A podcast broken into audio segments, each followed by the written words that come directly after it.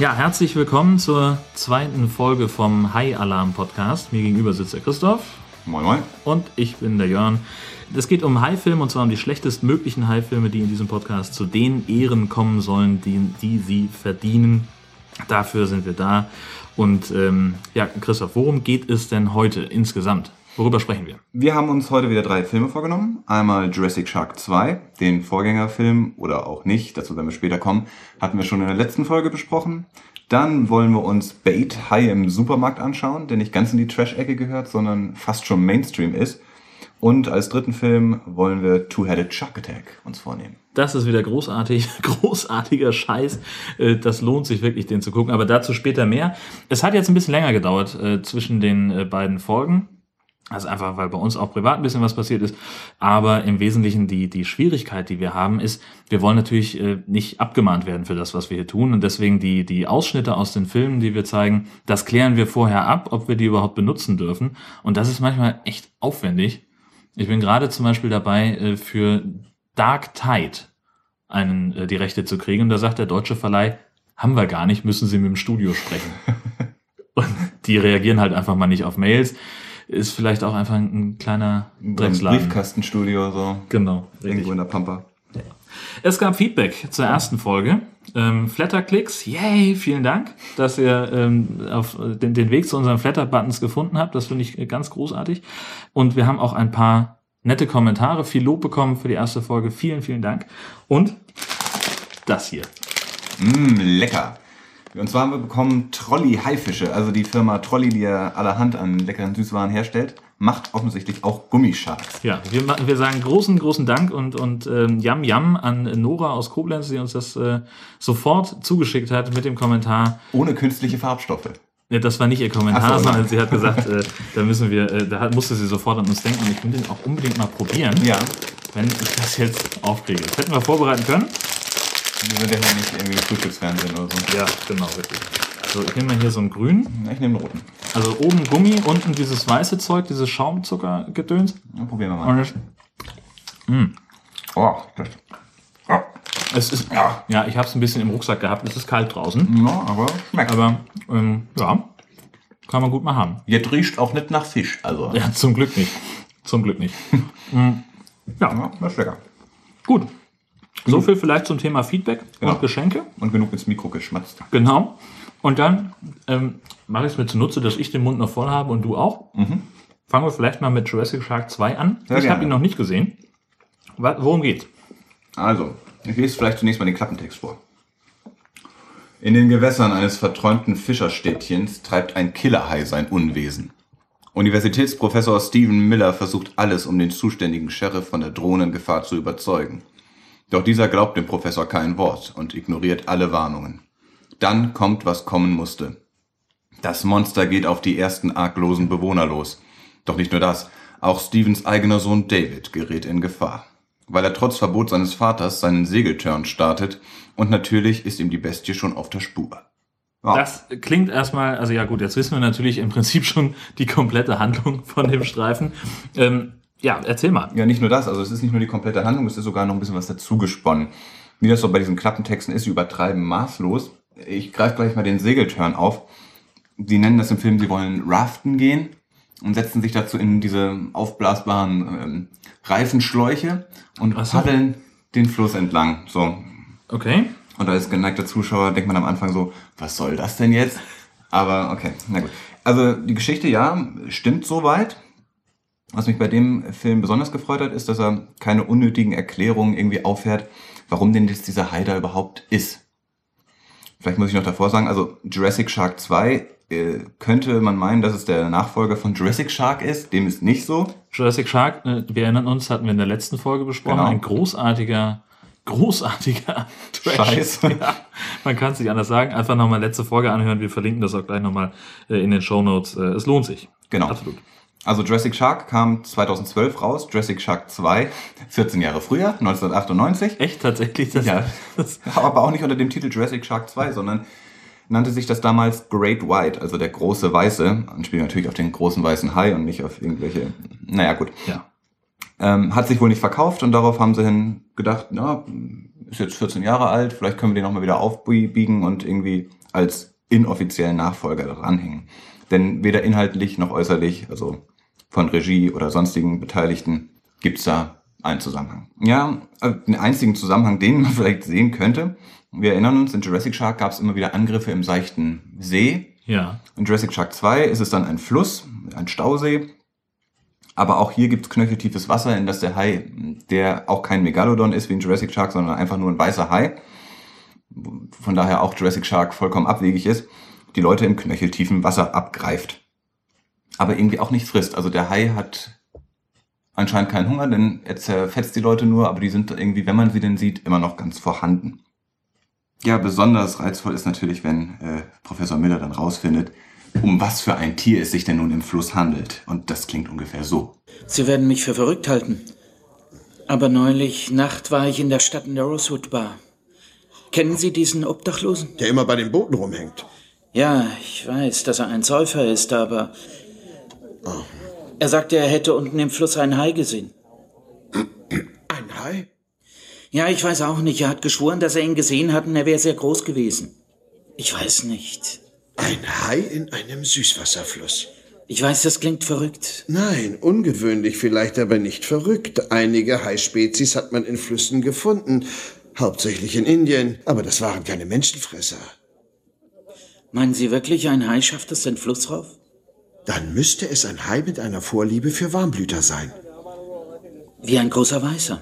Ich hätte nie geglaubt, dass das möglich wäre. Der große weiße Hai.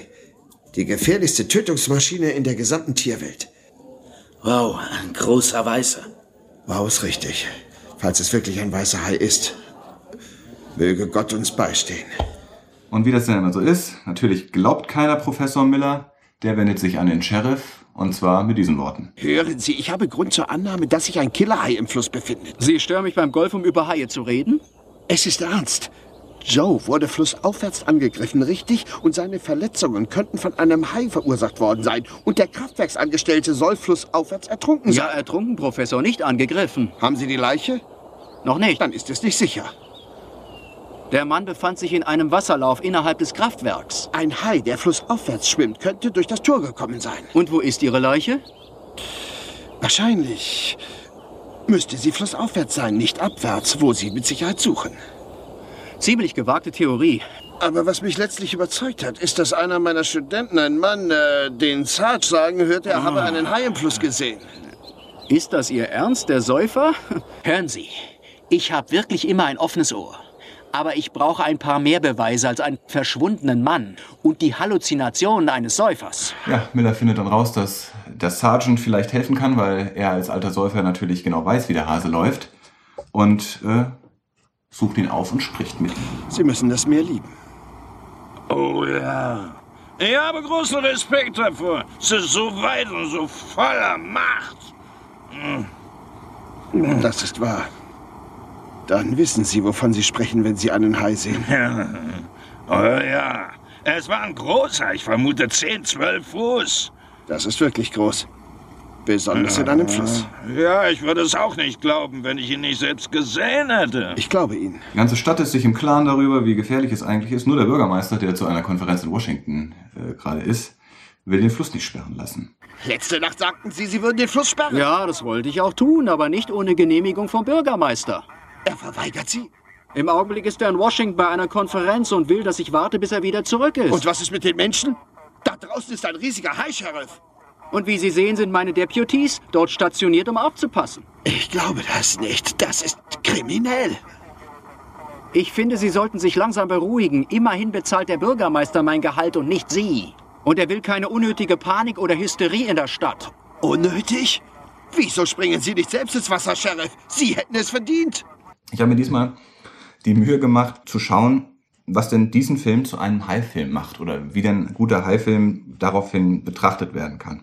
Das heißt, wir können jetzt hier an der Stelle auch gleich einen Bewertungsstandard einführen. Das ist ganz wichtig für alle anderen, äh, die sich mit der Bewertung von Hai-Filmen auseinandersetzen. Ja, oder auch. Leute, die einfach gerne mal einen Hai-Film drehen möchten. Also so anspruchsvoll ist das dann doch nicht, wie man vielleicht meinen mag. Ich bin sehr gespannt. Also. wie macht man das?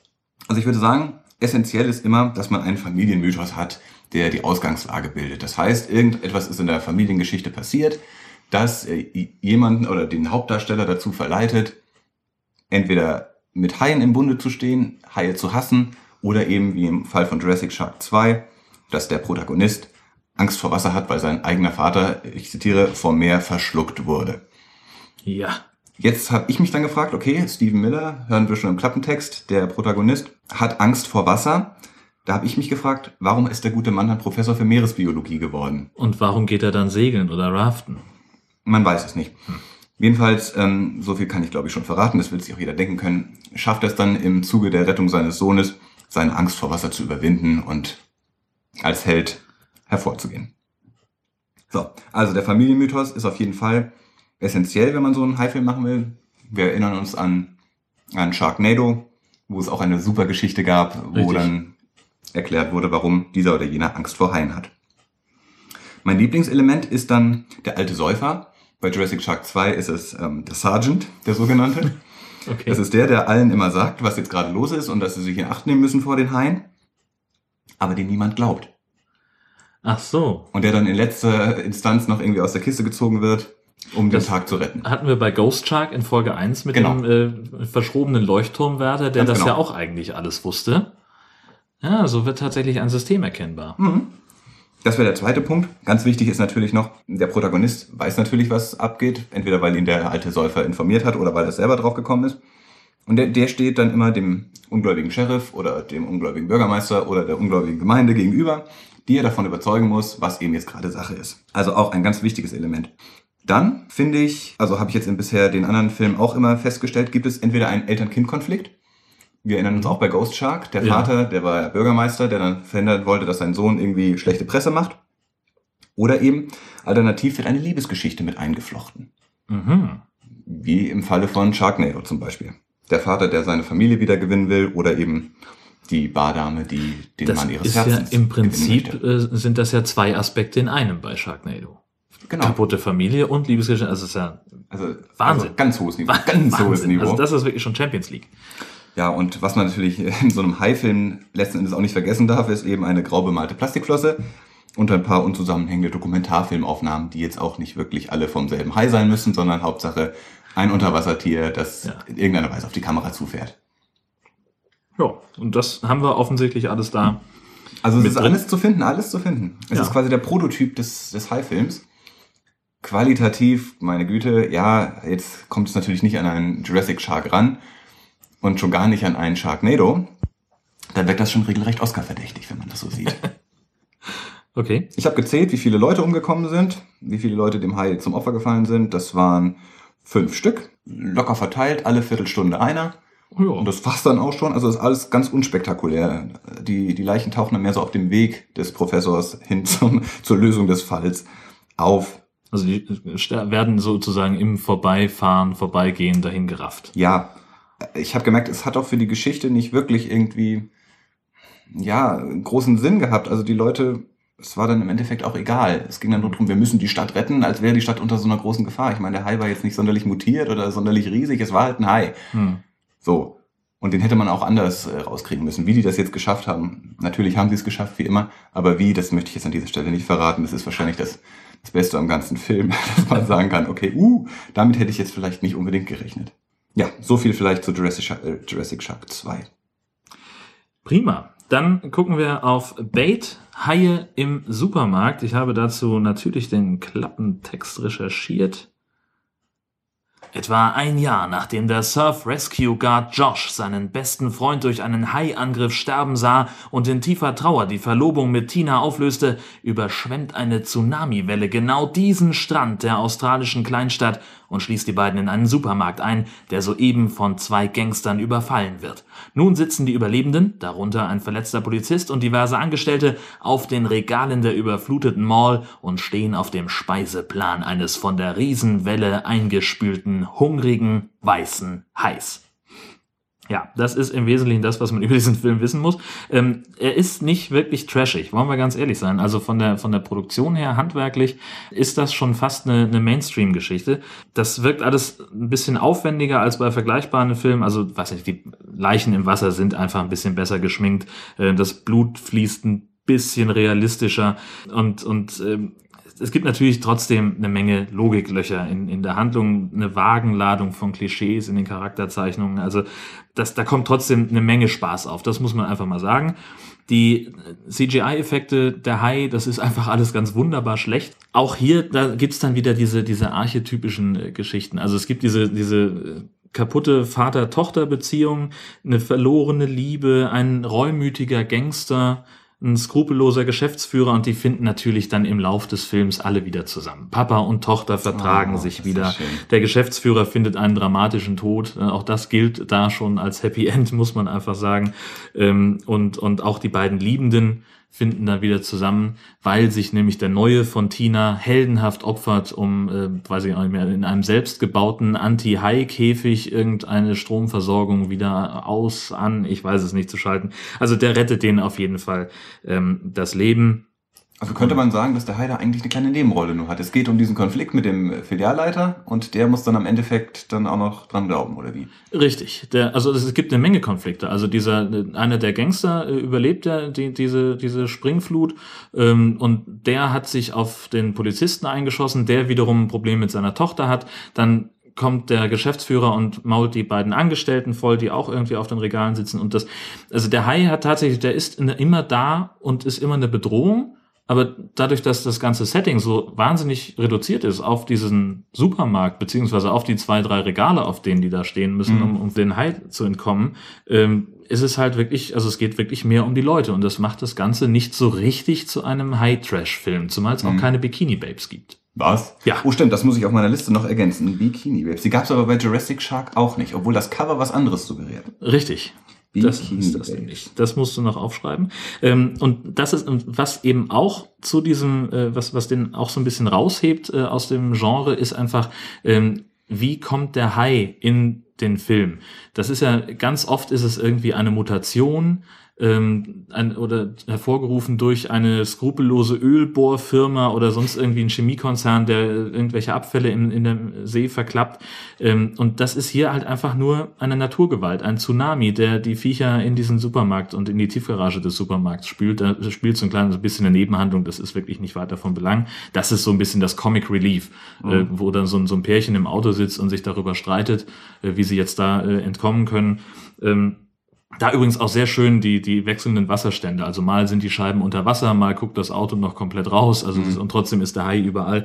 Ähm, das ist so ein bisschen, ähm, ja, das ist halt einfach eine Naturgewalt und, und äh, das Gebäude steht eben zum falschen Zeitpunkt am falschen Ort und dann kommt, schafft es der Hai eben da rein und muss dann irgendwie unschädlich gemacht werden. Ich sage jetzt mal nicht, ob es gelingt. Na schön. Aber du sagtest, schlecht gemacht, CGI, die Effekte. Ähm, wie sieht der Hai denn aus? Also ich meine, kann man sich das angucken oder? Ja, man kann sich den Film absolut angucken. Man sollte das auf jeden Fall tun. Ähm, für den richtigen Trash-Spaß würde ich aber eher empfehlen einen Film aus dem Hause Asylum. Ähm, also das ist mal ganz nett, so ich sag mal zum Großhirn entlüften. Wenn du gerade irgendwie eine Klausurphase hast und irgendwie zwischen zwei hochintellektuellen äh, Lernevents äh, mal ein bisschen äh, Unsinn brauchst, den du dir so im Vorbeigucken, ähm, im Vorbeiplätschern angucken kannst, dann ist Bait genau das Richtige. Also auf der nach oben offenen High-Film-Qualitätsskala würde ich dem drei von fünf Flossen geben, aber Ja. auch nicht mehr. Das ist ja nicht schlecht. Ja, dann kommen wir vielleicht äh, zu dem Höhepunkt des heutigen Podcasts, nämlich Two-Headed Shark Attack. Nachdem ein Schiff durch den Angriff eines mutierten Riesenhais mit zwei Köpfen versenkt wurde, retten sich die Überlebenden auf ein verlassenes Atoll. Dabei wollten sie doch nur, nur lernen, wie man auf dem Ozean navigiert. Nun muss die Studentengruppe um Dr. Anne Babish und Professor Babish erst einmal warten, bis das Schiff repariert wird. Auf der Insel gibt es nicht viel zu tun, denn sie ist bis auf eine verlassene Hütte und einige veraltete Boote, die nicht mehr benutzt werden können, menschenleer. Zeit, sich auszuruhen und zu sonnen bleibt ihnen aber nicht, denn der Hai attackiert das Korallenriff unter der Insel, wodurch sich die Insel anfängt langsam zu senken. Lange werden die Gestrandeten also nicht mehr sicher vor dem zweiköpfigen Monster sein. So abstrus, wie sich das jetzt angehört hat. Ist es dann auch? Wir können auf jeden Fall sagen, Two-Headed Shark Attack ist ein klassischer Hai-Film, also wirklich wie er im Buche steht. Das ist wirklich Trash.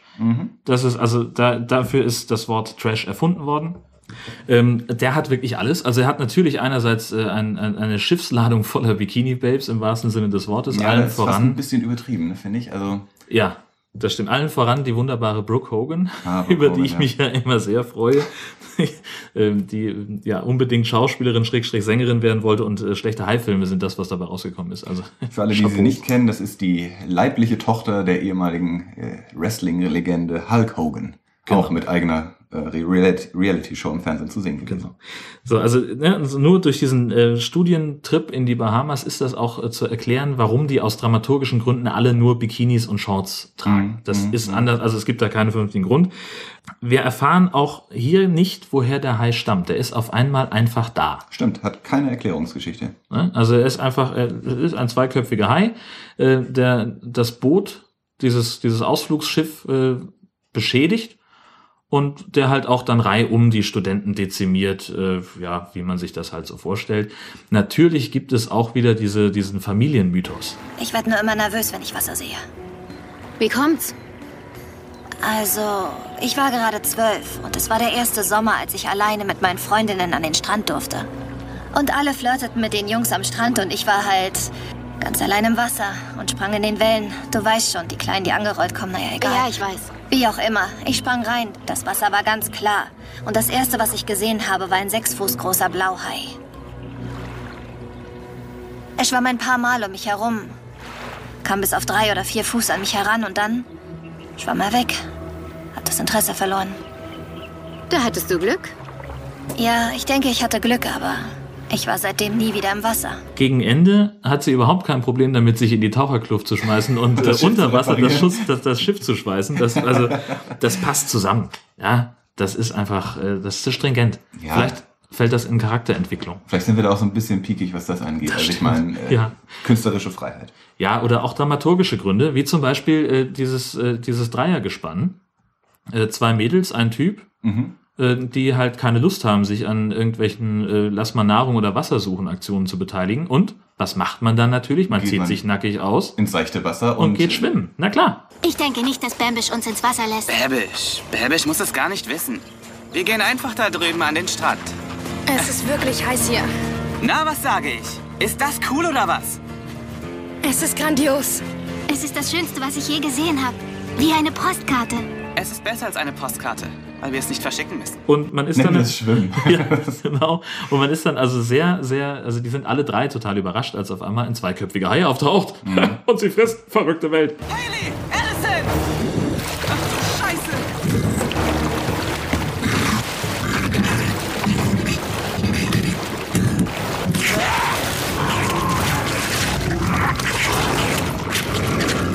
Jörn, ich glaube, ich weiß, warum es keine Erklärung dafür gibt, dass der, Ka- der Hai zwei Köpfe hat. Ich bin gespannt. Es ist total unsinnig, dass der zwei Köpfe hat. Ich meine, der ist auch genauso gefährlich nur mit einem Kopf, oder nicht? Das stimmt. Es ist ja trotzdem Monsterhai. Richtig. Aber er muss ja noch monströser werden. Ja. Und deswegen gibt man ihm einfach noch einen zweiten Kopf. Tatsächlich ist auch vor kurzem, auch das werde ich in den Shownotes verlinken, wenn ich den Artikel finde, tatsächlich ein äh, toter, zweiköpfiger Hai gefunden worden. Ach was. Der wurde an einen Strand gespült, ein Jungtier, aber er hatte zwei Köpfe. Ein siamesischer Zwillingshai. Hm.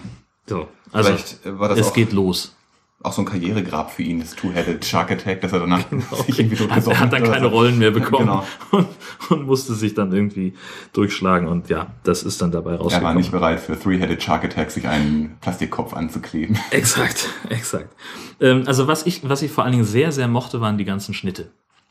Also Die Schnitten oder Nein, die, die, Schnitte? die Schnitte. Ach so, die Schnitte. Ja, also, äh, im, Im Lauf des Films wechselt, also wechselt die, die Entfernung zwischen dem Ausflugsboot und dem Atoll.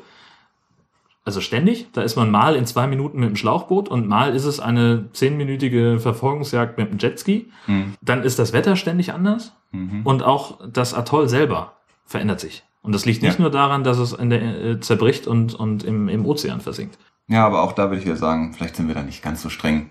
Künstlerische Freiheit. Ich, vielleicht sind sie auch ums Atoll rumgefahren, bevor sie zum Boot dann letztendlich. Aber auch die Luftaufnahmen. Äh, ja, Ja, gut, also das, ja, Gott, aber wir wissen es ja. Das Genre, das, da, da ist das halt immanent. Man hat möglicherweise ein bisschen zu wenig äh, Budget für sowas, äh, um das dann richtig äh, zu machen. Und, und ach, scheiße, und wir brauchen noch eine Luftaufnahme vom Atoll. Oh, welche war das denn jetzt? Vielleicht ist es das. Ich Ja. weiß es nicht. Wir müssen es vielleicht auch nicht immer alles erklären. Die Magie des Haifilms. Genau, richtig. Ja, Shark News äh, gibt es, äh, es gibt tatsächlich, es, es wird ein hervorragendes äh, Hai-Filmjahr, so viel können wir schon Mhm. mal sagen. Ähm, jetzt am 29. Januar feiert Mega Shark vs. Mecha Shark Premiere auf dem Sci-Fi Channel in den USA. Wie- Wenn ich mal überlege, wie schnell das bei Sharknado ging, also das hat ungefähr drei Monate gedauert von der Sci-Fi-Premiere bis zum deutschen Blu-ray-Start, Mhm. können wir also ungefähr im April, schätze ich mal, möglicherweise damit rechnen, dass wir das Ding besprechen können. Ähm, dann kommt natürlich im Sommer, im Juli, ähm, in den USA wieder mal äh, Sharknado 2, The Second One. Äh, da freuen wir uns auch schon sehr drauf. Sharknado 2. Enough said. Nee, wie, wie, Genug gesagt. Nee, das war der das war der vom erste. ersten Teil. Ich glaube, ich glaube, der Untertitel ist wirklich The, the Second One. The second Irgendwie sowas. Ähm, und dann haben wir noch als weiteres Ding, das ist auch schon tatsächlich seit August in der Post-Production, also zumindest seit August abgedreht, ähm, die Fortsetzung von Sharktopus. Sharktopus muss auf jeden Fall Thema im nächsten, in der nächsten Ausgabe des High Alarm Podcasts werden. 50% Hai, 50% Oktopus, 100% Killermaschine. Genau. Äh, Und das Ding kriegt eine, eine Fortsetzung, Mhm. nämlich Sharktopus vs. Mermentula.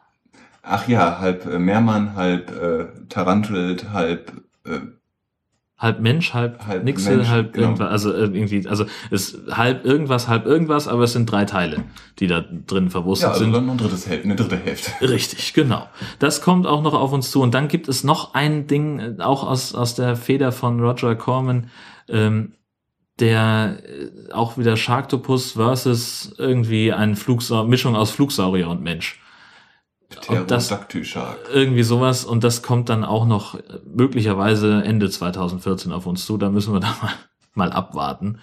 Ähm, und, warte mal, es war dann noch einer, der jetzt. Ach ja, na klar. Asylum meldet sich zurück mit Three-Headed Shark Attack. Soll auch dieses Jahr tatsächlich dann in, in den äh, in Dreh gehen, in die Produktion. Ähm, da gibt's noch keinen, noch keinen Starttermin, aber das äh, wird sich auch, das, das wird großartig werden. Äh, ich hoffe ja persönlich darauf, dass dann äh, die talentierte Brooke Hogan wieder am Start ist.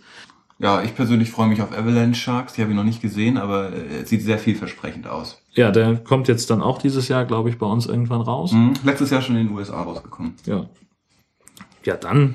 Auch wieder mit Brooke Hogan. Also die Dame ähm, macht sich da echt einen Namen in dem Genre. Ne, wenn du sonst nichts hast. Apropos, wenn du sonst nichts hast, ich habe nichts mehr. Ja, ich auch nicht. Dann würde ich sagen, gucken wir, dass wir die nächste Folge ein bisschen flotter an den Start kriegen Mhm. und äh, vertrösten euch dann aufs nächste Mal. Wenn es zumindest heißt Sharktopus und mal gucken, wen wir sonst noch rankriegen an, an Rechten. Ähm, ja, vielleicht ja auch, wir haben, wir haben schon die Rechte für Jurassic Shark Teil 3. Ja, das, Das- ist dann auch tatsächlich der Nachfolger von Jurassic Shark. Also zwar nicht von Jurassic Shark 2, sondern Vom von ersten. Jurassic Also Shark. das, äh, es ist kompliziert. Aber das haben wir auf jeden Fall mit dabei. Ähm, Jurassic Shark Teil 3 und hoffentlich auch Sharktopus, da sind wir gerade noch in Gesprächen. Und der dritte, das wird eine Überraschung. Surprise. Dann also bis nächste Mal. Tschüss. Und schwimmt nicht so weit raus.